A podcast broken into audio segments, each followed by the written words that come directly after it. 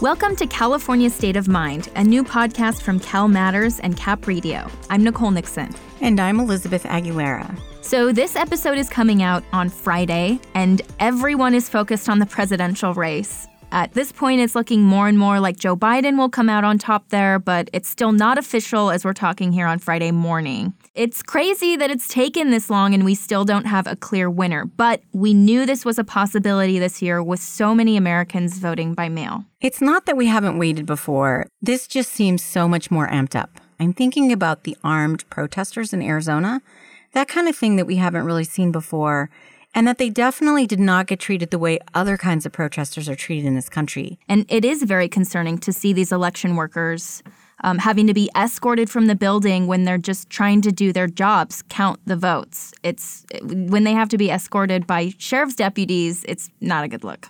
But Nicole, let's bring it back to California. We've got a lot going on here. Yeah, we had a lot of really interesting issues on the ballot this year with 12 propositions.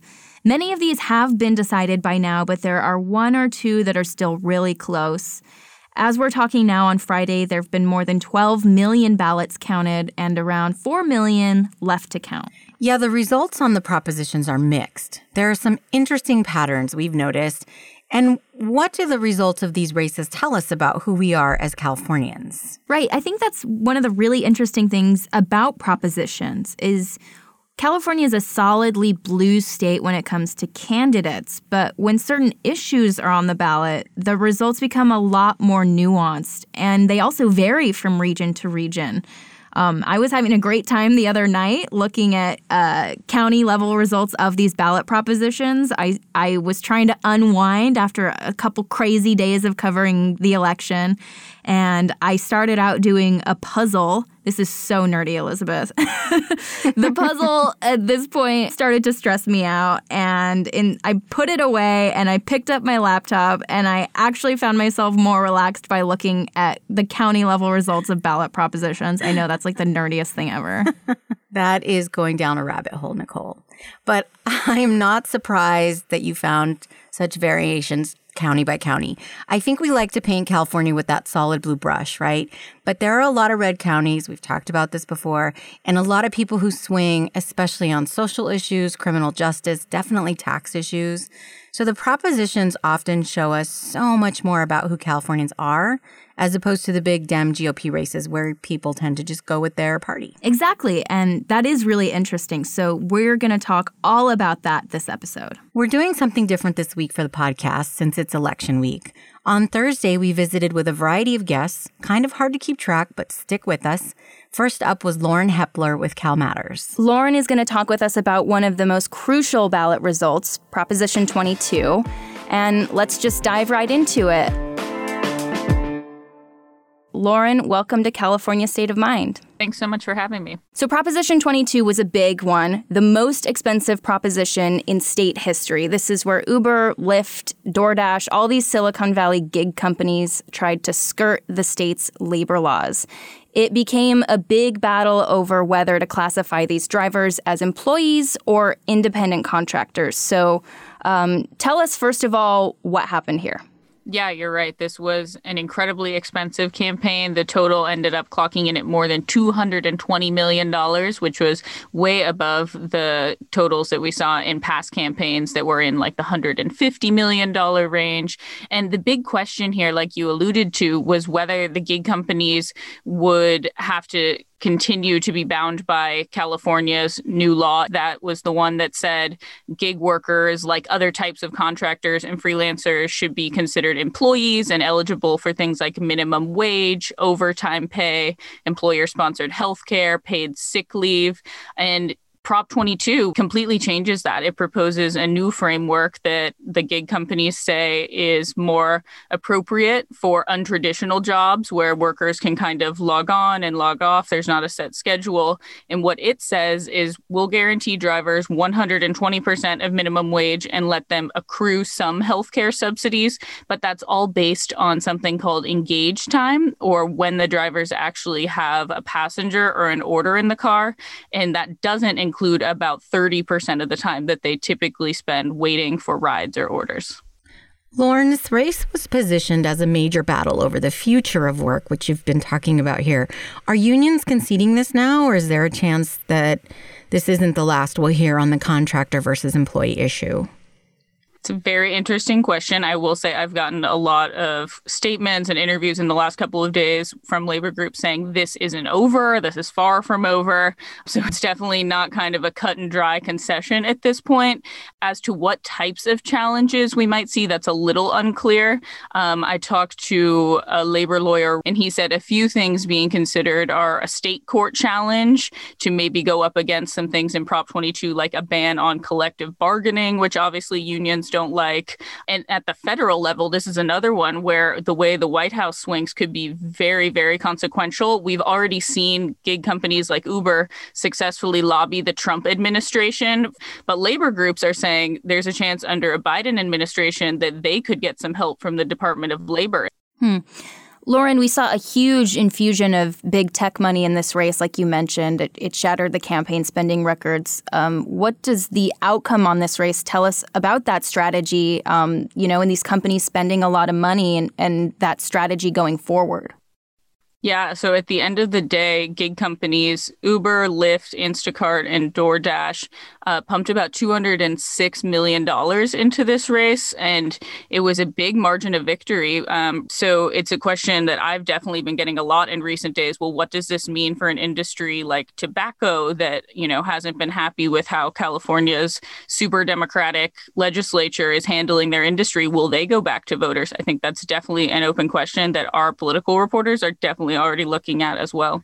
Lauren, there were big regional vote differences, though, right? This failed in North Coast, Bay Area, but it passed everywhere else. So, why are we seeing those kinds of differences across the state? Yeah, it's a good question. And I think it really underscores some big areas of divergence we've seen within drivers themselves in this campaign. And it also points to how polarized the economy is in different parts of the state. Um, so I talked to a young driver. Her name's Hope Alexandra Slayson. She's 28 years old and down in the Santa Barbara area. And when she started driving for Uber and Lyft in 2018, she was living in a storage unit unhoused. Um, she was making, but all of a sudden she said with the, the gig company, she started making making 20, 30 bucks an hour. And she said, quote, 100% of the reason she's housed today is because of the income from these services. And that type of argument has really resonated um, in areas where uh, jobs are scarce. And then it's also been interesting to see that in some of the tech strongholds like the Bay Area, Prop 22 didn't do very well. And you can imagine that that's where maybe some of the labor arguments that this is bad for worker stability, it's bad for sort of um, the erosion of stable middle class jobs, those types of arguments might have carried more weight. And I will say, I've talked to drivers in other areas like the Bay Area, Erica Maggetto being one of them, who said she's feeling extremely vulnerable after this shift towards continuing to be classified as a contractor. And the fear there is that gig workers are now going to be, she said, classified as essentially second class workers. Um, so I think we'll continue to hear a lot of conversation about that. Well, I wanted to talk about that because hanging over this election fight is the pandemic and, and all of this economic uncertainty. How is Proposition 22 going to impact that conversation about the workers' safety net in California and, and nationally? Yeah, you know, it was really interesting too because one of the other things I started to see Monday, Tuesday was a lot of drivers in other places, like one of them being Isabel Rodriguez, a Lyft and DoorDash driver in the Washington, D.C. area, who said she was paying really, really close attention to what was happening in California because it seemed like kind of a preview of her own fate. And in her case, she's living in her car outside of uh, Reagan National Airport in the DC area. Um, and she just said, I feel like if we don't stop these companies in California, this is what's going to happen elsewhere. Um, so she was very upset about the way that Proposition 22 ended up breaking. You can see drivers on the other side who are much more committed to this argument about flexibility and being sure that they'll be able to log on and log off or have this kind of quick cash opportunity, being much more excited about Prop 22 now becoming the law of the land. Um, so, again, this is one where there's not a lot of people that are super neutral on the issue. You've got people who are extremely divided on one side or the other, which could continue to be the case if we see unemployment, you know, in the neighborhood where it's been around 11%.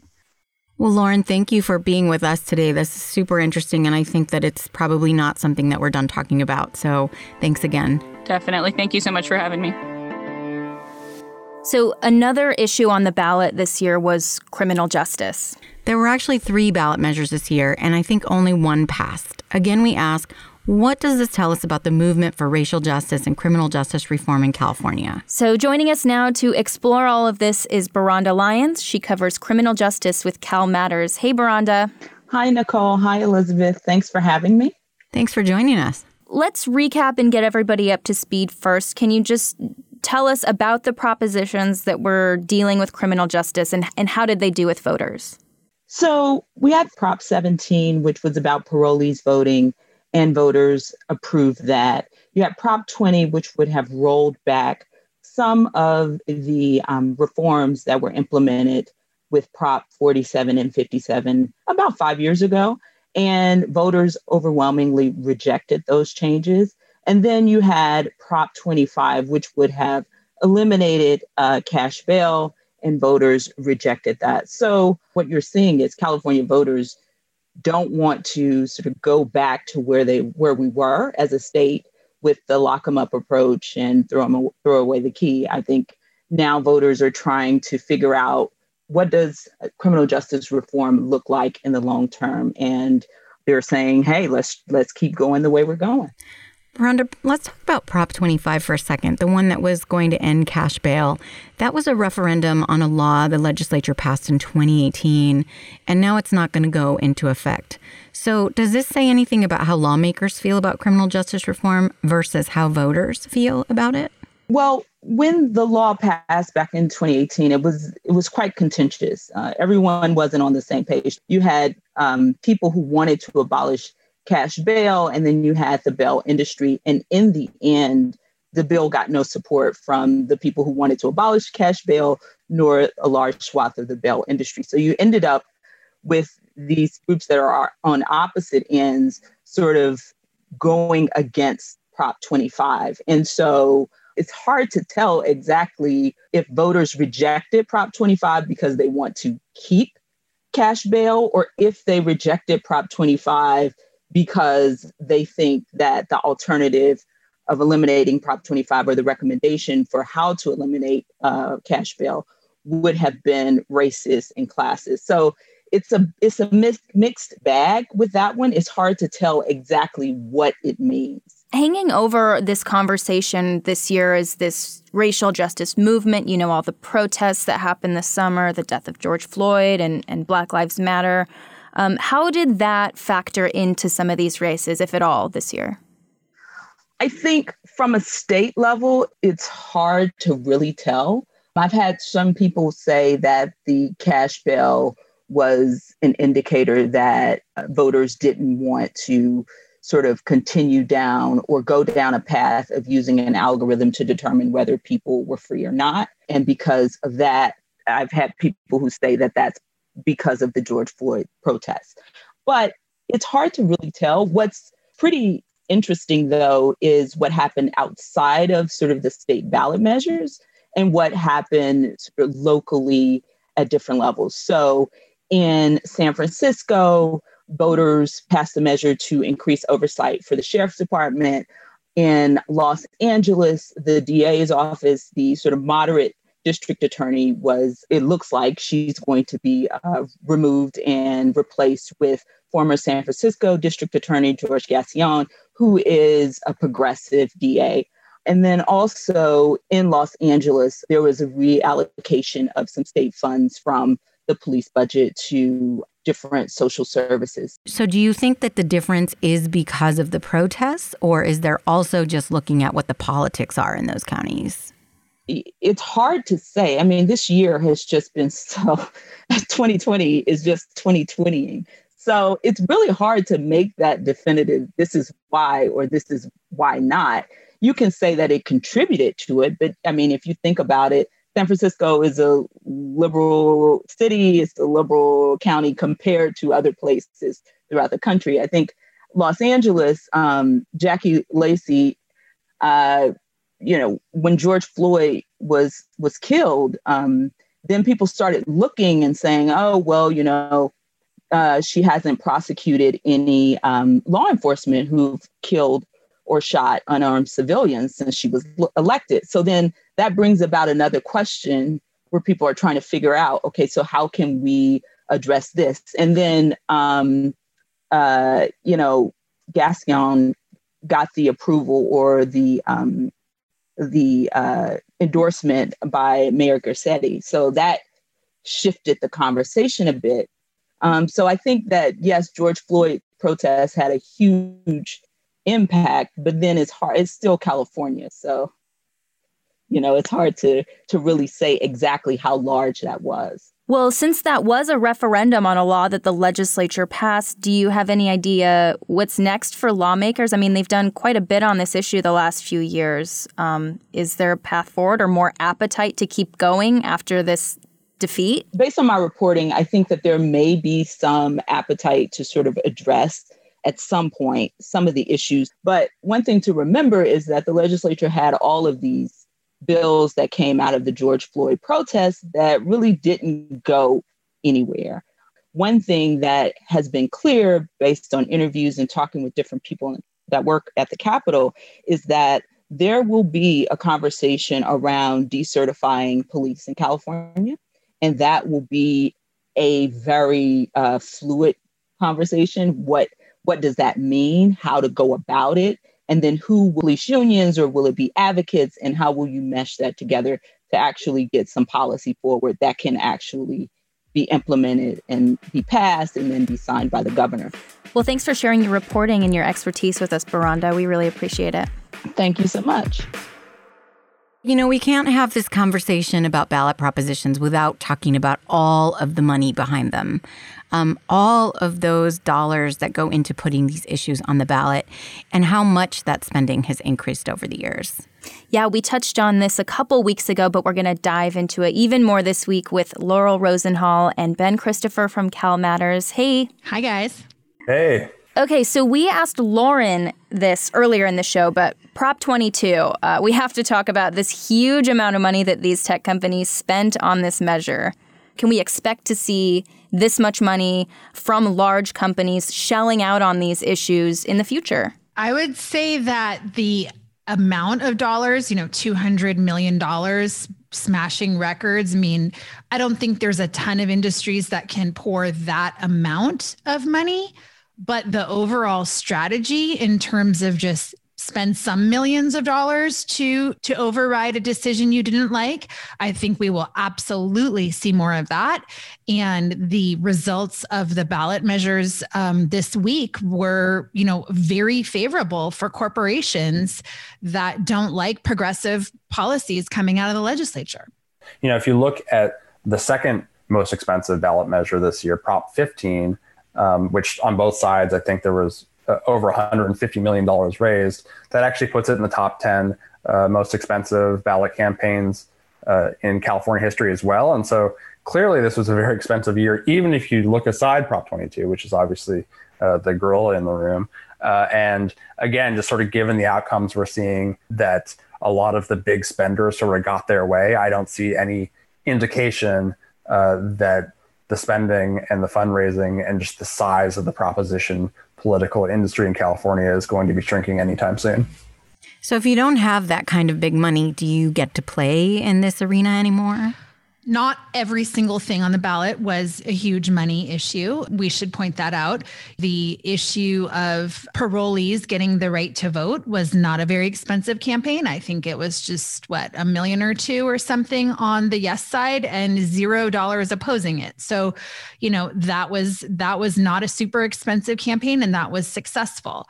On the other side, you know, affirmative action, the the yes side um, that was looking to overturned the ban on affirmative action had a lot more money than the no side, but the no side seems to have won. So, you know, not everything is a perfect match between you know dollars and victory but there definitely was a trend on measures that included you know some sort of financial stake for a corporate interest for a large business they spent what it took to win so, another sort of pattern that we see with these initiatives and how they're turning out um, voters overturn the cash bail law. They also approve big changes to the labor laws through Prop 22. Uh, should we see this election as a sort of rebuke on the legislature and, and the big laws that they've spent the couple years passing? You know, I would say yes, asterisk, and the asterisk is all the money that we were just talking about, right? So yes, the the the voters were pushing back on things that the legislature ha- has done. Um, on the other hand, th- the campaigns were helped by this you know enormous spending in advertising. And so both of those factors are are at play. One of the things that we also noticed was there were a couple of repeat propositions. Why are we seeing these come back again? What is the point of that?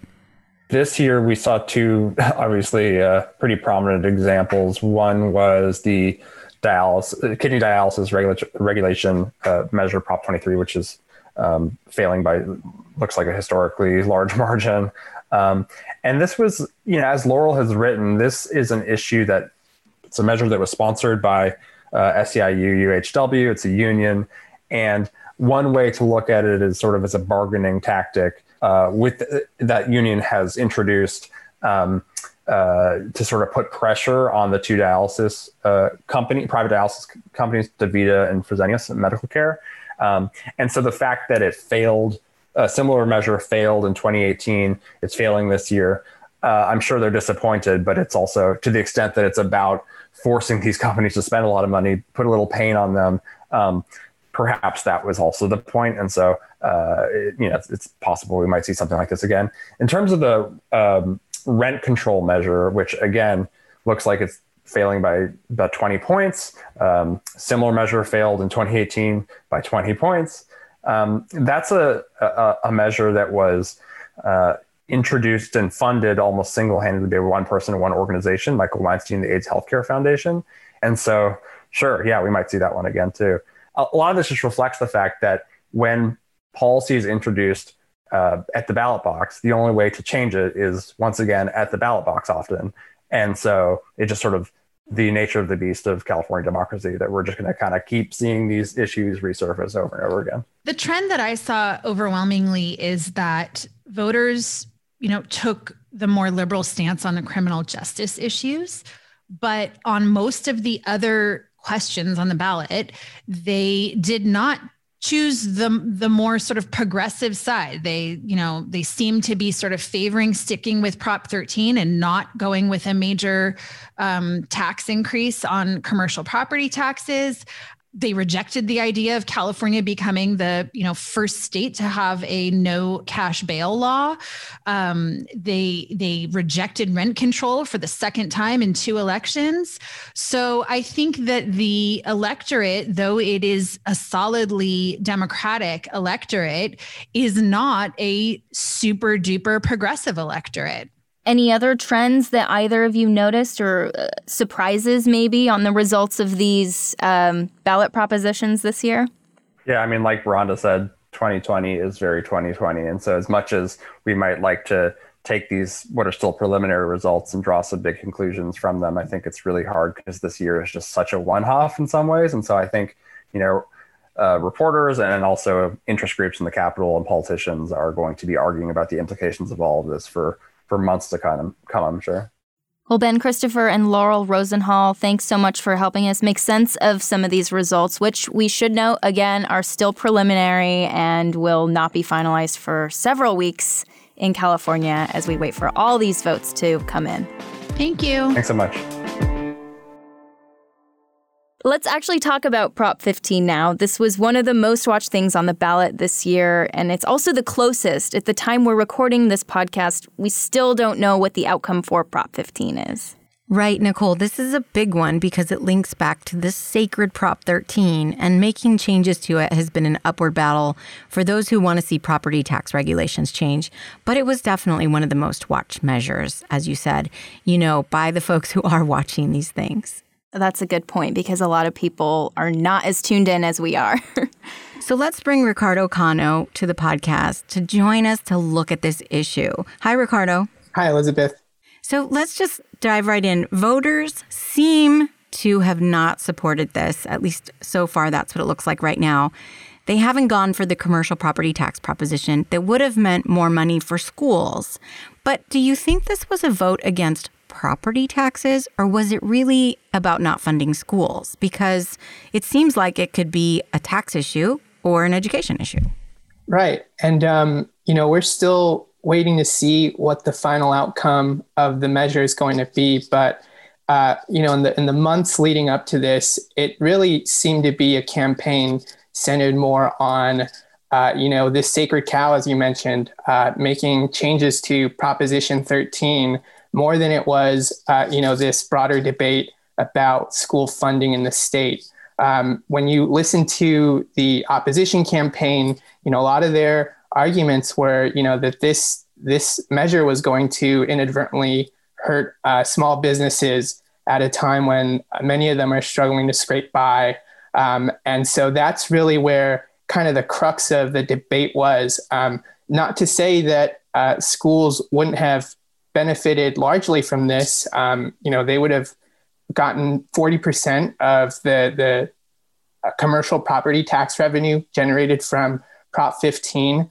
Uh, the legislative analyst's office uh, was projecting that this was this, this could have raised upwards of 6.5 billion to uh, almost 12 billion dollars for for cities and schools. I want to talk about schools because they did get less money from the state this year because we had this huge budget deficit because of the pandemic. But we're still in the pandemic, so it could be a slow recovery for the California economy. That could mean even less money for schools next year. How are they feeling with how things are looking for this proposition right now? Nobody in the education community is going to turn their back on, you know, extra billions of dollars in funding. But I think that there's a general realization here that the endpoint was never going to be uh, with Prop 15 when it comes to education finance in the state. Right now, you know, really not to be uh, a, negative net here and, and sound the, the, the alarms, but there are two kind of financial crises that schools are, are going through right now. The more immediate one has to relate to how they're reopening schools physically uh, and and just you know the issues around testing and protective equipment um, who's going to pay for that?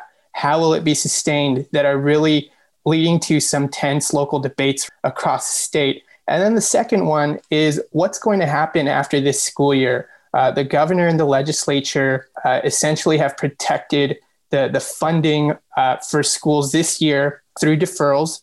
But after the dust settles for you know this school year, the state is looking at upwards of $11 billion uh, in deferrals that, uh, that, that they're going to have to address. Well, I want to ask about the tax side of this. Um, because we're in a pandemic, because we're in an economic recession, I think the opponents of Prop 15 hammered really hard that message of this would raise taxes on businesses and those costs would be pushed onto consumers. Do you do we have any idea how big of a role that played? You know, were people more unwilling to raise taxes in a recession? Yeah, I mean, I think that's what you saw um, ha- kind of play out in this campaign where the opposition uh, really kind of tried to play to that sense of fear that um, a lot of people are feeling right now, just the, the economic uncertainty of things. Um, and uh, it's tough to say how that translates to um, sentiments uh, with regards to education funding. Um, but that's uh, one of the one of the main selling points that that the opposition campaign for Prop 15 made uh, in in trying to get voters to vote no. Ricardo, what does this mean for the future of Prop 15, whether this passes or not? You know, right now it's looking like it might not. But does the fact that this is so close provide an opening for people who may want to keep trying to change Prop 13? Yeah, um, you know, I tuned into a virtual press conference that the the Yes campaign had uh, late into the night on election night, and that's something that they were uh, kind of alluding to, right? The fact that this is a fairly close race um, is indicative of just the the grassroots support that um, they say they were able to uh, kind of coalesce around the measure. Um, you know, again, it's it's hard to um, delineate how much of the outcome was, you know, the fact that you're uh, trying to make changes to the sacred cow in state government versus, um, you know, voters' appetites for education funding and spending.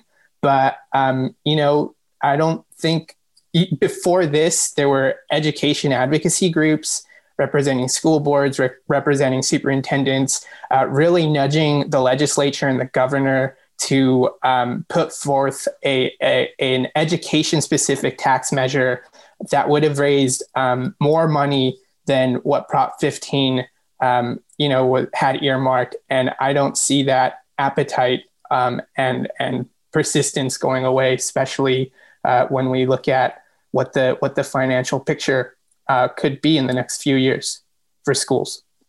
Well, Ricardo, thank you so much for joining us today. This is a really uh, important topic, and I'm sure we'll be talking more again about how schools are doing as we move forward. Thank you so much. You know, that was so many things to think about and to look ahead on. So I think we should just let people think about it uh, for the next week, and we'll see how things really turn out in the next few days.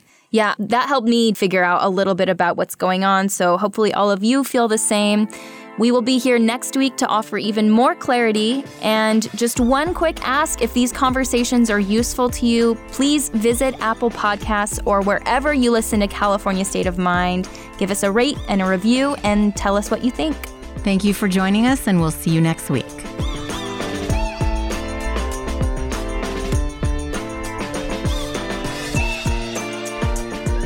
California State of Mind is a collaboration of Cal Matters and Cap Radio. It's edited by Nick Miller and produced by Jen Picard. Sally Schilling is our executive producer. Devin Cortan is the technical director. Chris Hagen is our digital editor.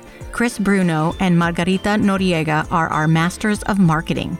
Our social media is run by Emmy Gilbert and Courtney Fong. Dave Lesher is Cal Matters editor, and Joe Barr is Cap Radio's chief of content. Make sure you don't miss any episodes. Hit that subscribe button, it's free, and you'll get notified every Friday of a new episode. That's all for now.